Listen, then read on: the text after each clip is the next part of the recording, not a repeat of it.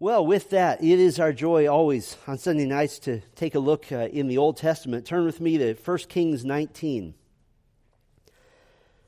We've seen for 12 messages so far in our series Backstage Before Bethlehem that the angel of the Lord, the pre incarnate Jesus Christ, has been carrying out specific missions, almost all of them centered around the chosen nation of Israel. We've been going chronologically through the Old Testament to see each of his appearances and, and really understand his purpose for those appearances. And tonight we're going to see two visits of the angel of the Lord, and we're putting them together because they're both for the same per, both to the same person, uh, the prophet Elijah, and both for the same purpose, and that is to defend true worship, to defend the true worship of God. In fact, when the angel of the Lord came to earth finally as a man, fully man, fully God, the Lord Jesus Christ, he defended the true worship of his Father. John 2 13 through 17 says, The Passover of the Jews was at hand, and Jesus went up to Jerusalem. In the temple, he found those who were selling oxen and sheep and pigeons, and the money changers sitting there and making a whip of cords. He drove them all out of the temple with the sheep and oxen, and he poured out the coins of the money changers and overturned their tables. And he told those who sold the pigeons, Take these things away. Do not make my father's house a house of trade. His disciples remembered that it was written, Zeal for your house will consume me. That was at the beginning of Jesus' ministry. Near the end of his ministry, just days before his arrest and crucifixion, Matthew 21, beginning of verse 12, records that he did it again. And Jesus entered the temple and drove out all who sold and bought in the temple, and he overturned the tables of the money changers and the seats of those who sold pigeons. He said to them, It is written, My house shall be called a house of prayer, but you make it a den of robbers. And the blind and the lame came to him in the temple, and he healed them. But when the chief priests and the scribes saw the wonderful things that he did, and the children crying out in the temple, Hosanna to the Son of David, they were indignant, and they said to him, do you hear what these are saying? And Jesus said to them, Yes. Have you never read, Out of the mouth of infants and nursing babies, you have prepared praise? Did you hear that? He cleanses the temple. The children knew to worship him, and the leaders refused. Jesus cleansed the temple of those who had perverted the worship of God into their own idol of making money. And this is what it was about it was about idolatry. He poked their idol and he poked it hard.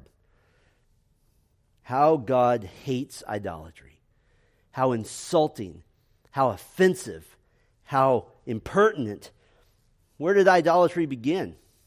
Well, it goes all the way back to the Garden of Eden when Adam and Eve chose to worship the promise of enlightenment, which was given by Satan, rather than to worship their loving Creator God by obeying Him.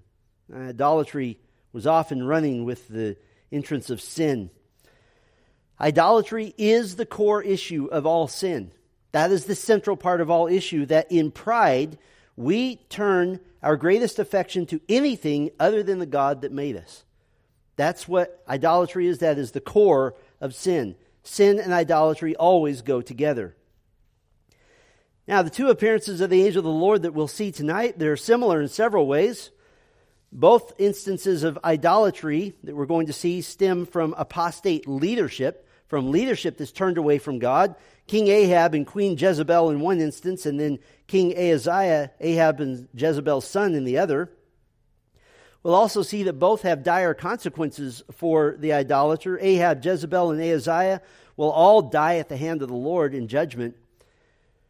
And we'll see that both are confronted by the prophet Elijah.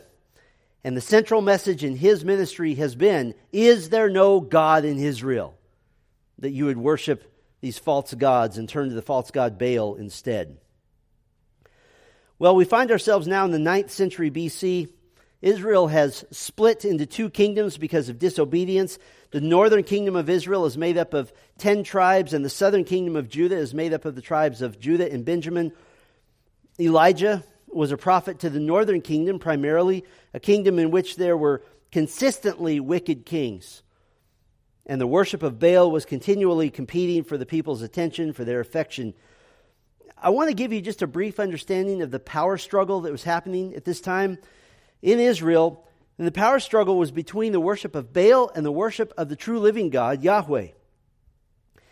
Baalism was the major religion of this area of the world, the ancient Near East, for centuries, all around this time in both 1st and 2nd Kings.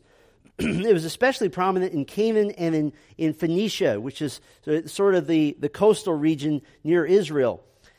This is important to understand because 1st and 2nd Kings, uh, in particular, it was these cultures, the Canaanites and the Phoenicians, that had a major influence on Israel and on Judah.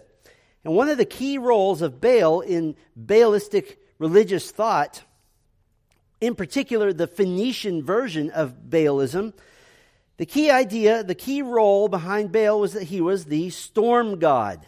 He was the storm god. And so Baal worshippers believed that their god made rain. Obviously, very important in a primarily agricultural nation. And so, to prove who the true God is, what did Elijah the prophet declare to King Ahab? 1 Kings 17, 1, I'll just read it to you. Now Elijah the Tishbite of Tishbe in Gilead said to Ahab, As the Lord the God of Israel lives, before whom I stand, there shall be neither dew nor rain these years except by my word. This was Elijah's declaration. It was his prayer also. James chapter 5 gives another detail in James 5:17 Elijah was a man with a nature like ours and he prayed fervently that it might not rain and for 3 years and 6 months it did not rain on the earth. That's devastating. That is a drought, that is a famine of epic proportions. This is a very simple demonstration of who the real true living God is. It is Baal. It is Baal who must be proven wrong. And Yahweh is the true living God. He's the God over rain. He's the God over all things. He's sovereign. And so when Elijah prayed for no rain and it didn't come for three years, the prophets of Baal have a problem. Their theology is, it's out the window. Well, Baal is supposed to be the prophet or the, the God who gives rain. And so, what did they do to explain this? Well, Baalism has sort of a, a trap door. Baalism had sort of an explanation for these times when Baal didn't come through. And here is their explanation Baal was subservient to Mot, the god of death, who occasionally caused drought, which caused death. Then the god Anat would defeat Mot, free Baal, and the rain would come again. In other words, a super powerful god, Anat, would defeat a very powerful god, Mot, to finally free a kind of powerful god, Baal. And then the rain would come. This is ridiculous. They're, they're worshiping, at best, even in their own system, the third most powerful God. And so in 1 Kings 17, 18, and 19, Elijah is seeking to expose Baalism as corrupt and false and to reestablish Yahweh as the true and only sovereign God in the minds and hearts of the people of Israel. As we went through the book of Judges, several appearances of the angel of the Lord, one of the things we saw was that in Israel, Baal worship competed with Yahweh worship at a personal level. This family worshiped Baal, this family worshiped Yahweh. But now, Baal worship would become national policy. This is a whole different ball of wax. How did Baal worship become national policy in Israel? King Ahab has married a Canaanite, Jezebel, daughter of the king of Sidon, a Phoenician city his name was Ethbaal, and he was not only a staunch Baal worshiper as king, he was also a priest of Baal. 1 Kings 16 tells us that Ahab built a temple for Jezebel for Baal worship, and he set apart hundreds and hundreds of priests to serve in this temple. But Jezebel wasn't satisfied with just being able to worship Baal herself. She insisted on attempting to promote Baal as the replacement of Yahweh and was extremely serious about silencing the opposition to this goal. She moved Israel from a toleration of Baal worship, which is bad enough as it is, but she moved Israel from a toleration of Baal worship to Baal worship becoming the national religion. And listen, this wasn't just a religious belief, it had much more earthy motives behind it. The worship of Yahweh was in direct opposition to the Canaanites and the Phoenicians of the city states of Tyre and Sidon. But the Phoenicians and the Israelites, they had two common goals. First of all, both wanted to trade more freely, which was made very, very difficult by a religious conflict, and both were under the shadow of the superpower Syria, based in Damascus, just up the road. But again, religious differences kept the Phoenicians, the Canaanites, and the Israelites from being allies. And so, King Ethbaal of the city of Sidon, the Phoenician city, sent his fanatically immoral daughter, Jezebel, to marry King Ahab, who would support Jezebel's efforts to change Israel to a Baalism state. And that way, more trade and wealth could flow between the nations, and they could take on Syria as allies. By the way, when they tried to do that, it didn't go well, and King Ahab died in battle against the, the Syrians. That's another story. But never mind trusting the God who had given birth to Israel. Never mind loyalty to the God who had brought Israel out of slavery in Egypt through great and mighty miracles. Never mind all that. And then we come to the famous conflict between Elijah and King Ahab at Mount Carmel. Elijah challenged the prophets of Baal. The question was simply whose God will answer. Now, King Ahab is proof that great evil is not a guarantee of great intelligence, so he took the challenge. He had never in all of his life seen Baal do one miracle, and yet he rolls the dice that it's going to happen now. And the angel of the Lord is going to appear to Elijah twice. So we're going to take away from tonight just two simple lessons. First of all, God will defend true worship. God will defend true worship. Now we have to work our way up to 1 Kings 19 just a bit. Ahab gathered 450 prophets of Baal. They met Elijah on Mount Carmel with much of the nation coming to watch this contest. Baal's prophets placed a cut up bull on their altar, crying out to Baal all day to burn the sacrifice. Elijah set up an altar with wood and a sacrifice as well. He ordered that it be drenched with water repeatedly you remember the story. Elijah prayed that the people would once again see and know that Yahweh is God, and the fire of Yahweh came down and not only burnt the offering, it burnt the wood, it burnt the water, it burnt the stones of the altar, and the dirt all around it. I've never seen dirt burn. The faith of God's people was renewed once again that day. They fell on their face proclaiming, Yahweh, He is God. Yahweh, He is God. And at Elijah's order, the people captured the 450 prophets of Baal, and Elijah slaughtered them, as ought to be. Now, because of Israel's unbelief, God had afflicted the northern kingdom with a long drought lasting several years. But God had won a great victory, and because much of the nation repented, God sent rain. But somebody wasn't happy that her precious prophets of Baal had been slain. Queen Jezebel. She was not happy she sent a message to Elijah. She said basically, before tomorrow is done, you'll be dead. And she is going to go after him. And now Elijah is just, he's just sapped out. He's drained. He's been doing this massive ministry of confronting literally an entire apostate nation. And instead of a day of triumph, it becomes very quickly a day of terror.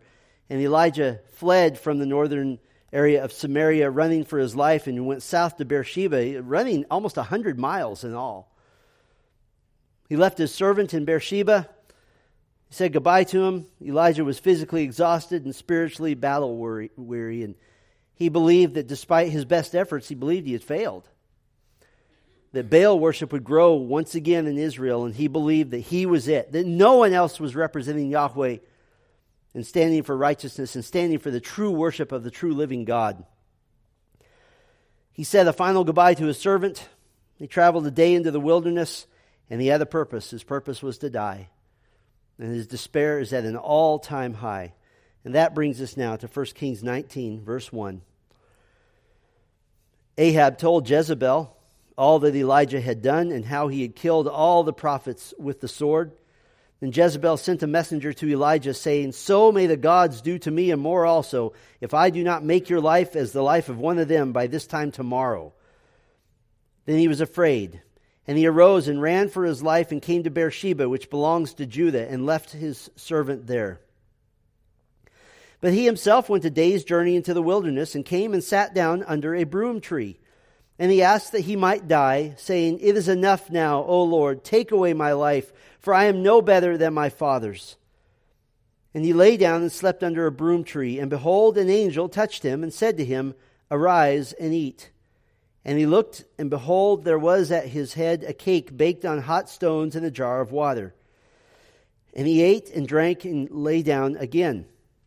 And the angel of the Lord came again a second time and touched him and said, Arise and eat, for the journey is too great for you. And he arose and ate and drank and went in the strength of that food forty days and forty nights to Horeb, the mount of God. So, what we see here is this time of just utter helplessness. Victory has now become defeat, and the courageous prophet now just a terrified fugitive. And so Elijah lay down under a broom tree, juniper tree, and he asked the Lord to take his life, but what he hoped for didn't happen. The place he thought he would die instead became the place that the Lord would let him live. And God was so kind to him. He gave him two blessings, really, that were unexpected, unasked for. First of all, he led Elijah to lay down under this broom tree. It's a juniper tree. It's not really so much a tree as it is a, a really big shrub. It's a big bush with a broad canopy. It's kind of like a, a, a, tent growing out of the ground.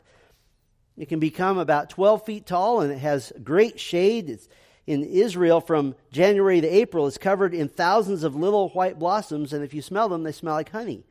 It's just a, a beautiful place to be. And so the Lord gives him this blessing of a place to be. And Second blessing he gives him instead of dying, the exhausted Elijah simply fell asleep. He went to sleep. He slipped into that desperately needed time to just refresh his body. And in God's tender care at the lowest point ever in his life, God began to minister to him in these simple ways. How God loves his true worshipers, how God loves those that will forsake all to follow him. In verse 5, we have this tender section here. And he lay down and slept under a broom tree, and behold, an angel touched him and said to him, Arise and eat. Verse 7 tells us this is the angel of the Lord. This is the pre incarnate Lord Jesus Christ before his birth in Bethlehem. You notice the tenderness here. The angel didn't get out his trumpet, he didn't blast a wake up call, he didn't stand 10 feet away and yell for Elijah to wake up. He touched him, and he brought him gently out of this deep sleep, and he met this simple need. He said, Arise and eat. Elijah had been hopeless and despairing, but the Lord gave him this short rest. And then these three glorious words in verse 6 and he looked. That there's hope once again. There's some little glimmer of hope. There's, there's a ray of light and right at his head was a fresh cake baked on hot stones and a jar of water. Now, it says a cake, don't picture like a birthday cake. A cake was just bread baked out in the open rather than in an oven. It was a, it was a beautiful loaf of bread. The bread and the water was right by his head. He didn't even have to move. He just kind of had to roll a little and eat and drink and take in his refreshment. He must have really needed this tender care because he was so exhausted, he just went right back to sleep. And he slept for a very long time, long enough to be very hungry and thirsty once again. And when the angel of the Lord woke Elijah a second time, he said in verse 7 Arise and eat, for the journey is too great for you. What does this mean? Oh, the Lord still has something for Elijah. His mission isn't finished. In verse 8, he arose and ate and drank and went in the strength of that food 40 days and 40 nights to Horeb, the mount of God. That must have been some cake. God gave Elijah strength for 40 days. And Elijah was going to Mount Horeb. This is Mount Sinai. It's the same place. But from where Elijah was, it was probably about a two week journey on foot. This was the opposite of the frantic Elijah running. This is a slow, take your time process now. God is beginning to build his confidence and we can infer from the context here that it would have been a time of spiritual refreshment for Elijah. The next phase of his ministry was about to begin, and so now supernaturally nourished by the food given by the angel of the Lord, this was an unhurried and a measured time with the Lord. Don't you sometimes wish that God would just force you to take a couple of weeks and do very, very little? I think He has with a lot of us. It's called coronavirus. To just stop and just be and this is what happened with Elijah, and he took his time getting here. This was a, a good trip. It was a time of reflection and enjoying the Lord. He's come out of his wish to die, but ironically, his circumstances haven't changed at all. He's still a fugitive hiding from Ahab and Jezebel, and he felt he was the last prophet to defend Yahweh in Israel. Numerous other times when God wanted Elijah to go somewhere, God gave the specific man, command to go to a certain place. In verse 7, the angel only said, The journey is too great for you. But he didn't specify what journey. It very well could be that this was more of a detour because Elijah was going south. He wasn't going north where the action was. God didn't send him back into battle, so to speak. He sent him the opposite direction. It's very likely he had come to Sinai to somehow connect himself once again with the place where God first gave the law and where God first covenanted with Israel. I can relate to this from a story my, my dad told me after much of his life completely fell apart.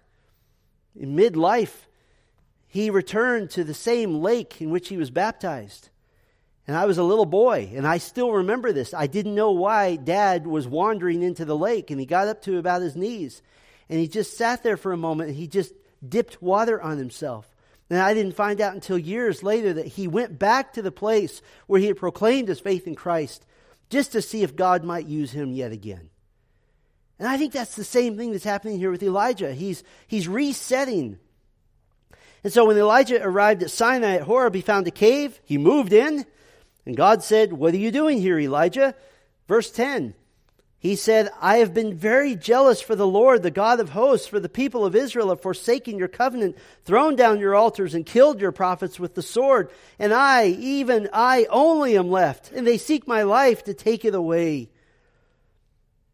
Yes, the Lord had strengthened Elijah, but he still didn't see any hope for Israel. And so the Lord gave him a demonstration. Verse 11, and he said, Go out and stand on the mount before the Lord. And behold, the Lord passed by, and a great and strong wind tore the mountains and broke in pieces the rocks before the Lord, but the Lord was not in the wind. And after the wind, an earthquake, but the Lord was not in the earthquake. And after the earthquake, a fire, but the Lord was not in the fire. And after the fire, the sound of a low whisper. You have the wind, you have the earthquake, you have the fire, but the Lord wasn't in them. What does this mean? It means that at this time, the Lord wasn't manifesting himself in these big, impressive ways. Instead, it's the sound of a low whisper. King James Version famously translates it, the still small voice. Elijah had seen the obvious manifestations of, of God's power. He'd seen fire come down from heaven. The prophets of Baal were soundly and obviously defeated by the Lord at Mount Carmel even after the, the fire, even after this incredible demonstration of the wind, the earthquake, the fire, Elijah apparently went back to the cave. But when he heard the sound of the low whisper, he comes out of the cave. Verse 13 And when Elijah heard it, he wrapped his face in his cloak and went out and stood at the entrance of the cave. And behold, there came a voice to him and said, What are you doing here, Elijah? But it seems that the Lord is making a point to Elijah as he speaks to him in this subtle way. The message seems to be God will not always work right in front of you in ways that you can see. You see the wind and the earthquake and the fire, but that's not what I'm doing, God is saying. There are things you don't see that Elijah didn't have all the information. And so again, God asked Elijah, what, what, are you doing here? In other words, what are you looking for? What are you seeking? And Elijah answered once again, verse 14. He said, I have been very jealous for the Lord, the God of hosts, for the people of Israel have forsaken your covenant, thrown down your altars, and killed your prophets with the sword. And I, even I only, am left, and they seek my life to take it away. And now God gives Elijah, this is the whole point of this story in my mind, a marvelous gift. He demonstrated to Elijah that yes, sometimes the Lord will work in big, obvious, dramatic ways, just like happened at Mount Carmel. But other times, Elijah is going to need to trust God's providence working behind the scenes. And that's equally as effective. And look at this gift to Elijah a look behind the scenes. Elijah thought he alone was left as a prophet of God and that Baal worship would prevail in Israel. But look what God tells him in verse 18. Yet I will leave 7,000 in Israel, all the knees that have not bowed to Baal, and every mouth that has not kissed him. You know what God is saying? At, at Mount Carmel, God didn't finish the battle against Baal worship and against evil kings. He had just begun, and reinforcements were on the way because God will defend true worship. If you ever worry about the world defeating the worship of God, you don't have to worry. He will always keep true worshipers, they will always be here. And our job is just to gather together as those. God will defend true worship. He always has, He always will. There's a second lesson we could get now in 2 Kings chapter 1. Turn with me there, just a few pages away. 2 Kings 1. Remember King Ahab from Elijah's battle with the prophets of Baal? Well, his son Ahaziah is now the king. Ahab has died in battle against the Syrians at the hand of the Lord. A few years later, Jezebel was murdered by her own servants, which had been prophesied by Elijah as well. 2 Kings 1, verses 1 and 2. After the death of Ahab, Moab rebelled against Israel. Now Ahaziah fell through the lattice in his upper chamber in Samaria and lay sick. So he sent messengers, telling them, Go, inquire of Baal Zebub, the god of Ekron, whether I shall recover from this sickness. King Ahaziah has taken over, and it's a, it's a very difficult beginning. Moab rebels, he, he falls. The, the Moabites to the east are rebelling against Israel. They previously were subdued, but now there's a problem, and he steps right in, into this difficulty. And in the providence of God, Ahaziah has a domestic accident, falling from an upstairs chamber and severely injuring himself to the point that he didn't know if he would live. And so he tells his servants to go inquire in the Philistine city of Ekron and to inquire of the god Baal, here called Beelzebub. This is a variant uh, by the way, of Beelzebul. It's a name used in the Gospels of Satan himself. And so there's a strong correlation between Baal and Satan. The kings of Israel had a history of seeking any God except Yahweh, and Ahaziah is no exception. He is the king of God's chosen people. He is the king who could call on the one true living God and hear an answer and yet immediately he seeks after another God. His reflex is to look away from the God who created Israel. He defaults to looking anywhere but to the worship of the true God who made him, who gave him the throne of the nation which belongs to God. And now the angel of the Lord intervenes once again in the history of his people. 2 Kings 1 verse 3. But the angel of the Lord said to Elijah the Tishbite, Arise, go up to meet the messengers of the king of Samaria, that's another name for the northern kingdom, and say to them, Is it because there is no God in Israel that you are going to inquire of Beelzebub, the god of Ekron? Now therefore, thus says the Lord, You shall not come down from the bed to which you have gone up, but you shall surely die. So Elijah went. Now think about this for a moment. Ahaziah knows the story of Mount Carmel probably only happened a short time earlier. He knew that Elijah had defeated his father Ahab, showing Yahweh to be the one true God. And now God has given him an opportunity to humble himself, to, to do what his father and his mother refused to do. I mean, talk about a horrible family tree. Who are your parents? Well, Ahab and Jezebel. That's, that's terrible. And God yet gives him this chance. And yes, his, his death is announced, but implicit in this is an offer. In the question in verse 3, the Ahaziah will be given the opportunity to, to give the right answer that is there no God in Israel? That gives Ahaziah the opportunity to say, Yes, there is a God in Israel, and I repent to him. And so, what will Ahaziah do? Will he bow down to the one true living God who has already defeated his father and mother? He's given one last chance to do so. Will he bow? Verse 5 The messengers returned to the king, and he said to them, Why have you returned?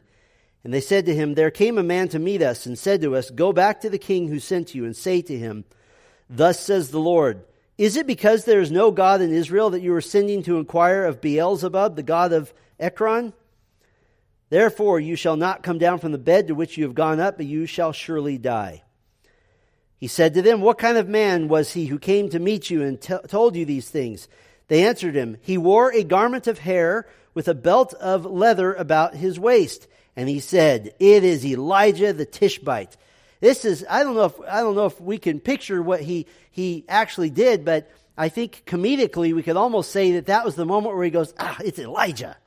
That same guy who's been bugging my family for years. The same prophet who is the thorn in the side of my father. What should he have done? He should have said, Man, this guy won't go away. And apparently, Yahweh is not going the way. I'd better bow. But he doesn't, and now starts a series of small judgments on the house of Ahaziah through the royal guard. Verse 9 Then the king sent to him a captain of, of fifty men with his fifty. He went up to Elijah, who was sitting on the top of a hill, and said to him, O man of God, the king says, Come down. Trying to intimidate him. But Elijah answered the captain of fifty, If I am a man of God, let fire come down from heaven and consume you and your fifty. Then fire came down from heaven and consumed him and his fifty. Do you see that Elijah has been strengthened now? He didn't run, he stood his ground. He had run from Jezebel once before, but now he stands his ground. He calls down fire from heaven on wicked soldiers of a wicked king. This episode is repeated exactly in verses 11 and 12, but now you sense the attitude changing slightly. Verse 13, this is the third time.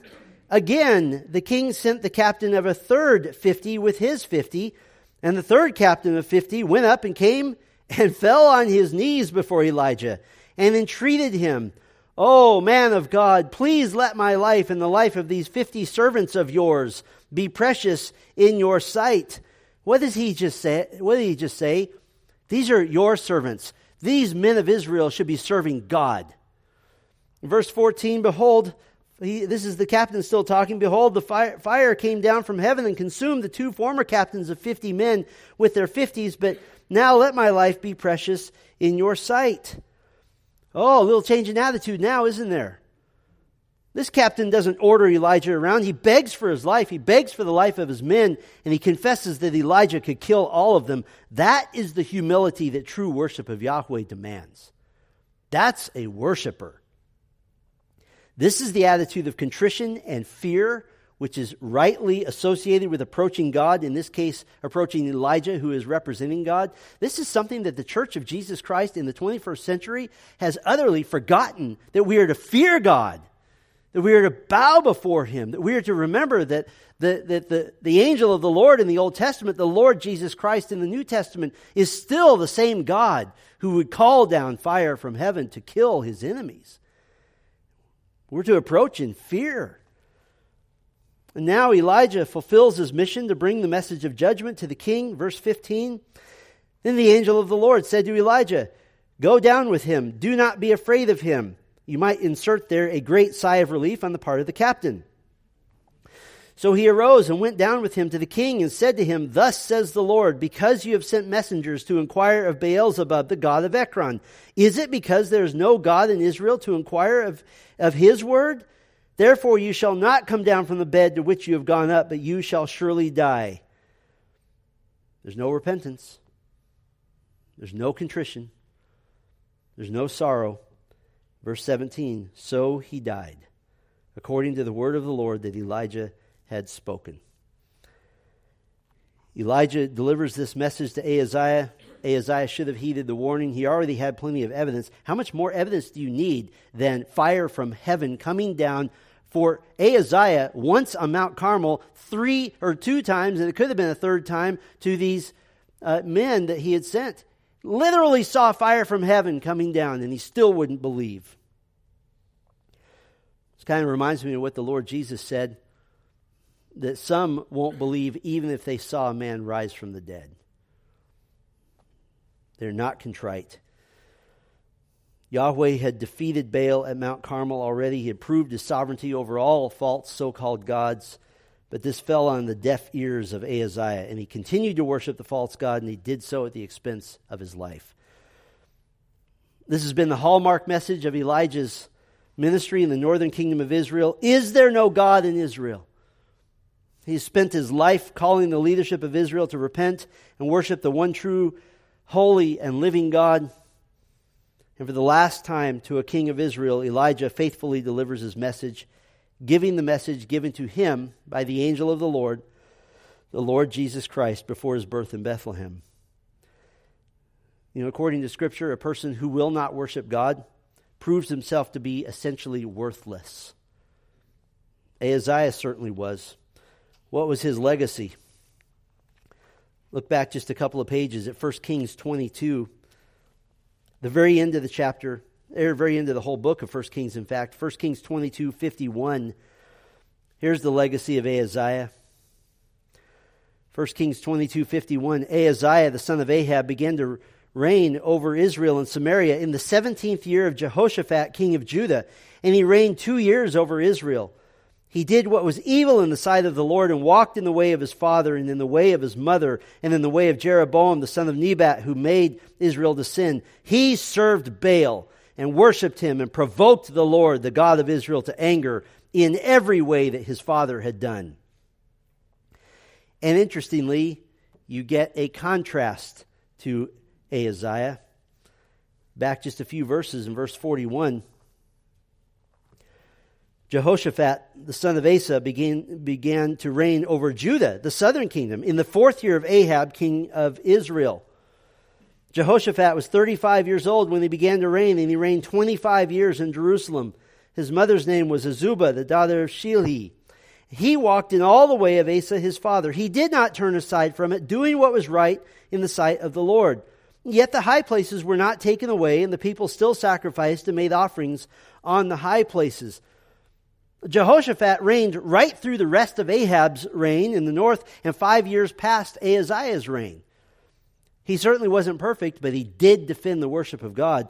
You recall last fall I preached from Second Chronicles chapter 20, and it was Jehoshaphat who proclaimed in Second Chronicles 20 verse 9, if disaster comes upon us, the sword, judgment, or pestilence, or famine, we will stand before this house and before you, for your name is in this house, and cry out to you in our affliction, and you will hear and save.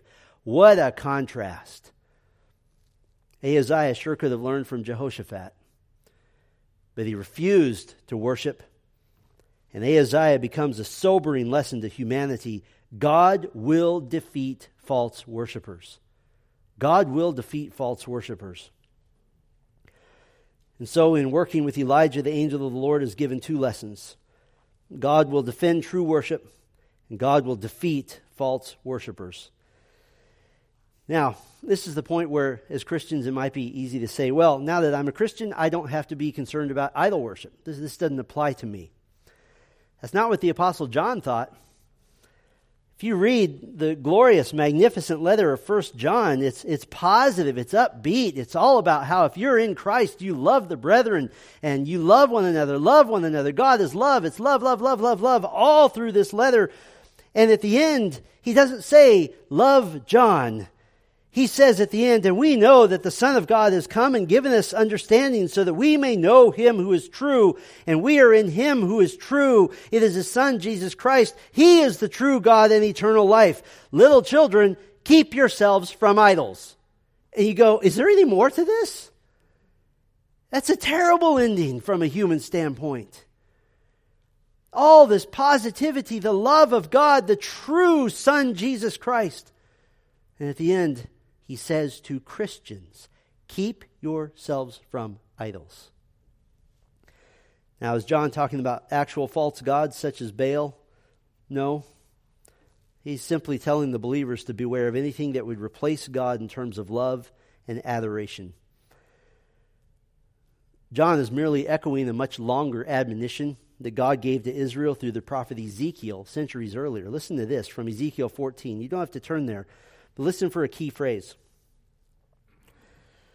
Then certain of the elders of Israel came to me and sat before me, and the word of the Lord came to me Son of man, these men have taken their idols into their hearts and set the stumbling block of their iniquity before their faces. Should I indeed let myself be consulted by them? Therefore speak to them and say to them, Thus says the Lord God, any one of the house of Israel who takes his idols into his heart and sets the stumbling block of his iniquity before his face, and yet comes to the prophet, I, the Lord, will answer him as he comes with the multitude of his idols, that I may lay hold of the hearts of the house of Israel, who are all estranged from me through their idols. Did you catch that? God is saying, I want to get their hearts back because their hearts have gone off to idols.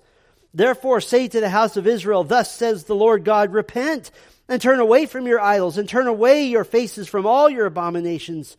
For anyone of the house of Israel or of all the strangers who sojourn in Israel who separates himself from me, taking his idols into his heart, and putting the stumbling block of his iniquity before his face, and yet comes to a prophet to consult me through him, I, the Lord, will answer him myself, and I will set my face against that man, and I will make him a sign and a byword, and cut him off from the midst of my people, that you shall know that I am the Lord. What is the issue? The issue is taking idols into the heart. The faithful Reformed Scottish minister James Durham, he was only a pastor for 11 years. He died at the age of 36 in 1658.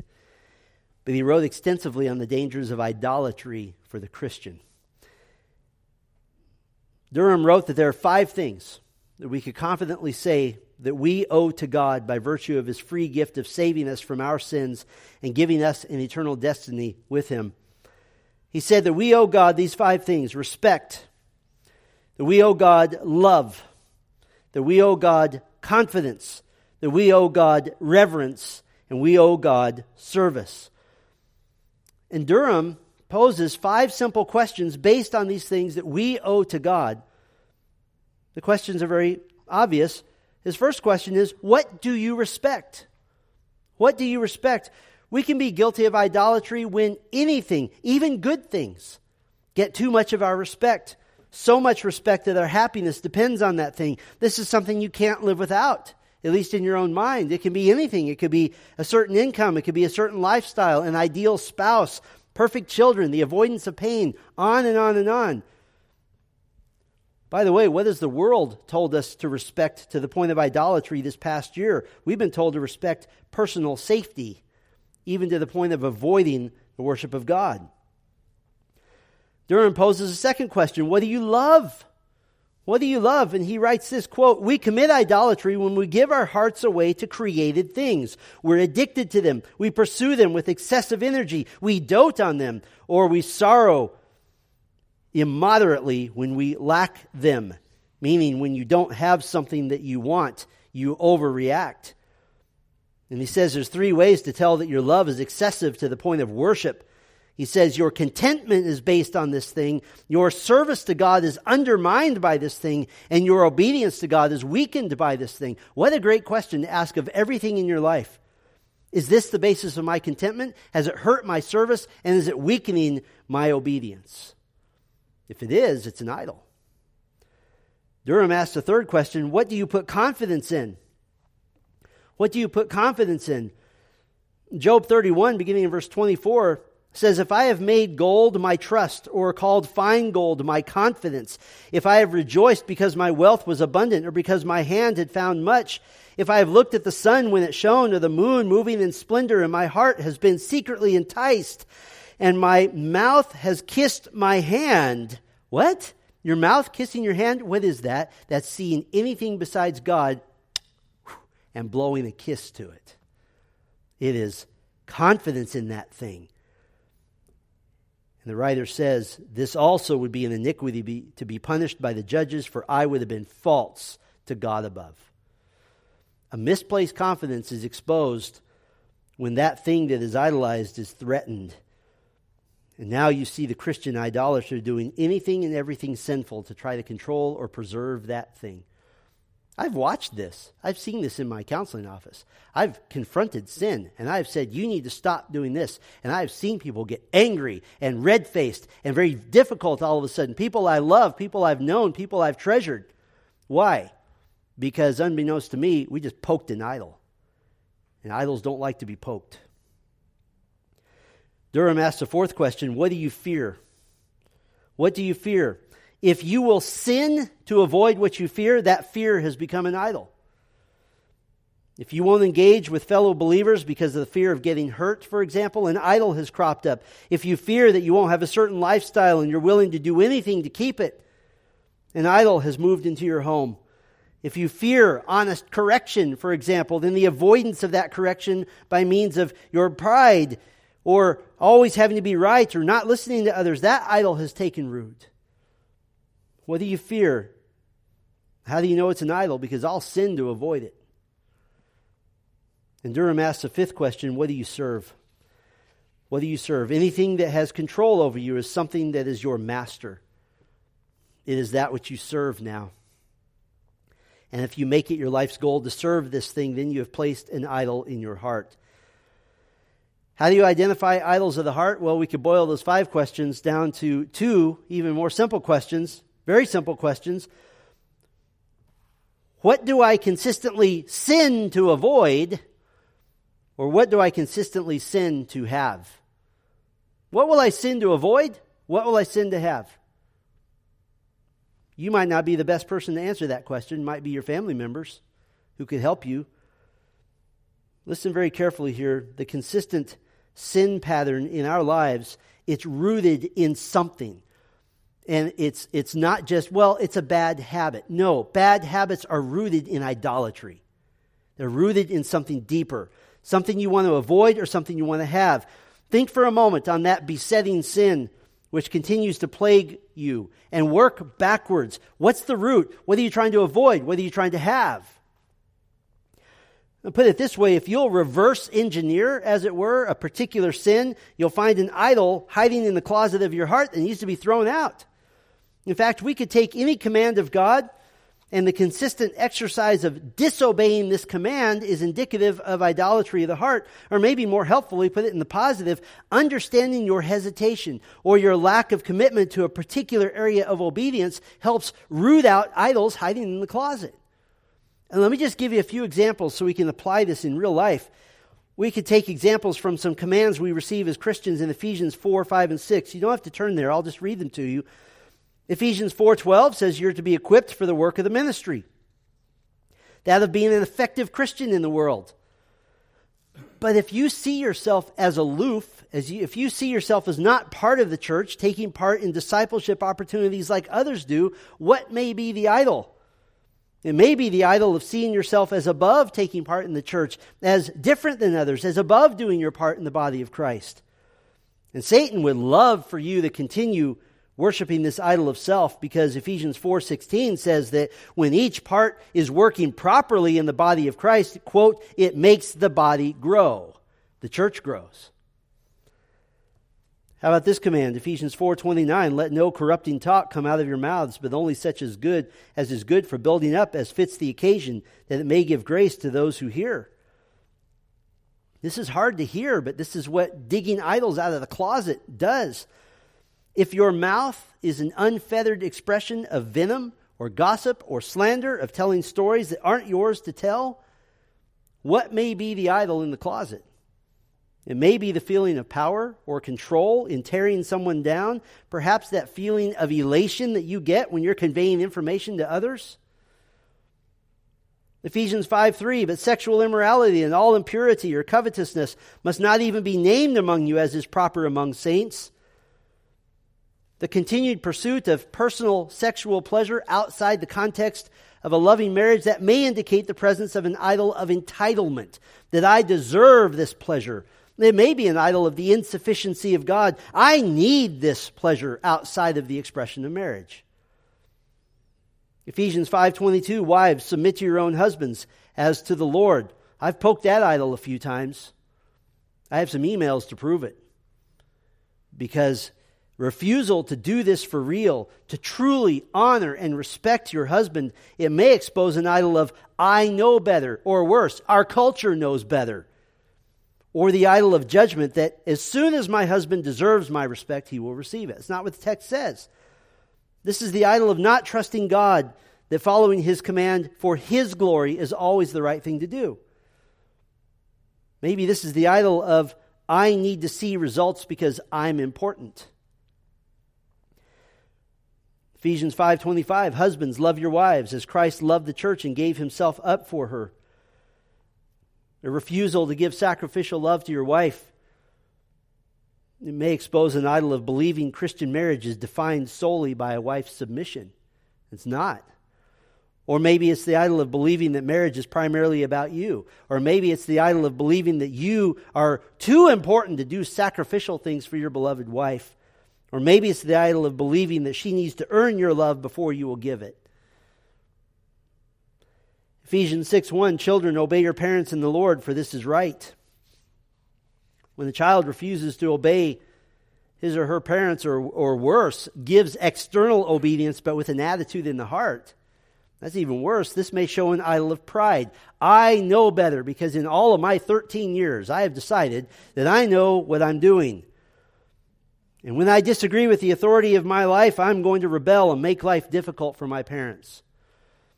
I haven't gotten to do this a lot, but when I do premarital counseling, if I had it my way, I would ask the parents of both of them, both the couple, how did these how did they obey when they were kids? Because that'll tell me a lot about what could happen in the marriage. Ephesians 6 5, bondservants, obey your earthly masters with fear and trembling, with a sincere heart, as you would Christ. A refusal to obey those in authority over you shows a refusal to obey Christ. Period. There's no caveat. There's no asterisk. This exposes the idol of believing that your boss should be the sole provider of everything good in your life, not looking to God instead. Here's a great example. Today, this very day, tens of thousands of teachers are refusing to go back to work. That is the act of an unbeliever, and they should all be fired and replaced by people who will obey. Ephesians 6 9. Masters, do the same to them. Stop th- your threatening, knowing that he who is both their master and yours is in heaven, and there is no partiality with him. A person in authority over others who lords authority over them because he has that control known as a paycheck, who makes life miserable and is unfair and is difficult. This exposes the idol of power and control, of loving that power. I just wanted to give these examples. Do you see how understanding your hesitation or maybe a lack of commitment to a particular area of obedience helps root out idols hiding in the closet? How should you think about idols? I have a metaphor, I think, that's high and lofty that will help you. I think idols should be thought about as bugs. Bugs, what do you do with them? Now, I know there's always a few in the church that say, but I love bugs. We're, you don't count right now. We're not going to go there. You may think you have exterminated them completely.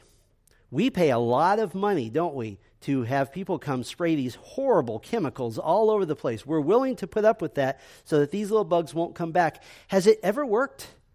No, it doesn't work. They have to keep coming back and keep coming back.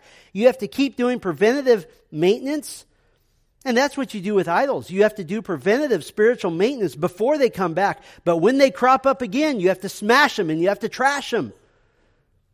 You have to go after them. For some idols of the heart, for you, you may need to stay right by that closet door, that, that closet that they like to hide in. And you may need to be right there with some implement of destruction, such as the Word of God or prayer or the people of God.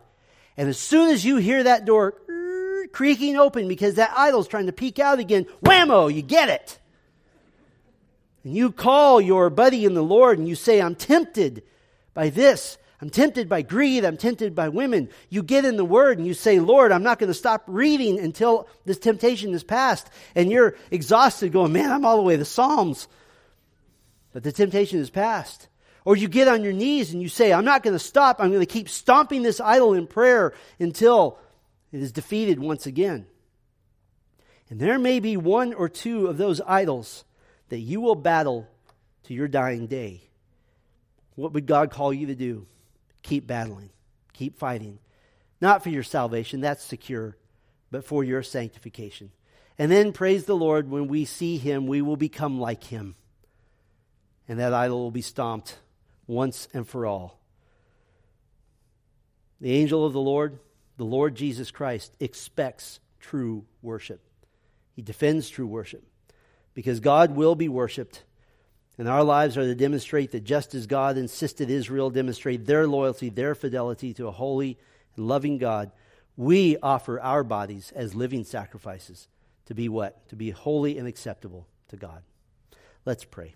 Our Father, make us worshipers more and more how easily idolatry creeps into our lives and how sad it is when those idols are allowed to pile up in the closet, and as long as we keep the outer room clean and think we don't open the closet, everything will be fine. But they wreak havoc in our hearts, in our relationships, in the church. And so, Lord, I pray for each person hearing this that even now the closet would be opened and a real life assessment would be made. What are the idols that would keep me from true and genuine worship? Lord, I, I think this morning we took the Lord's table, and I wonder how many took it with idols still hiding at home, with idols still creeping around the corner, asking to share space with God. God shares with no one. You do not share your glory with any other. And I pray that would be the case for us. Lord, sanctify us, make us more like Christ.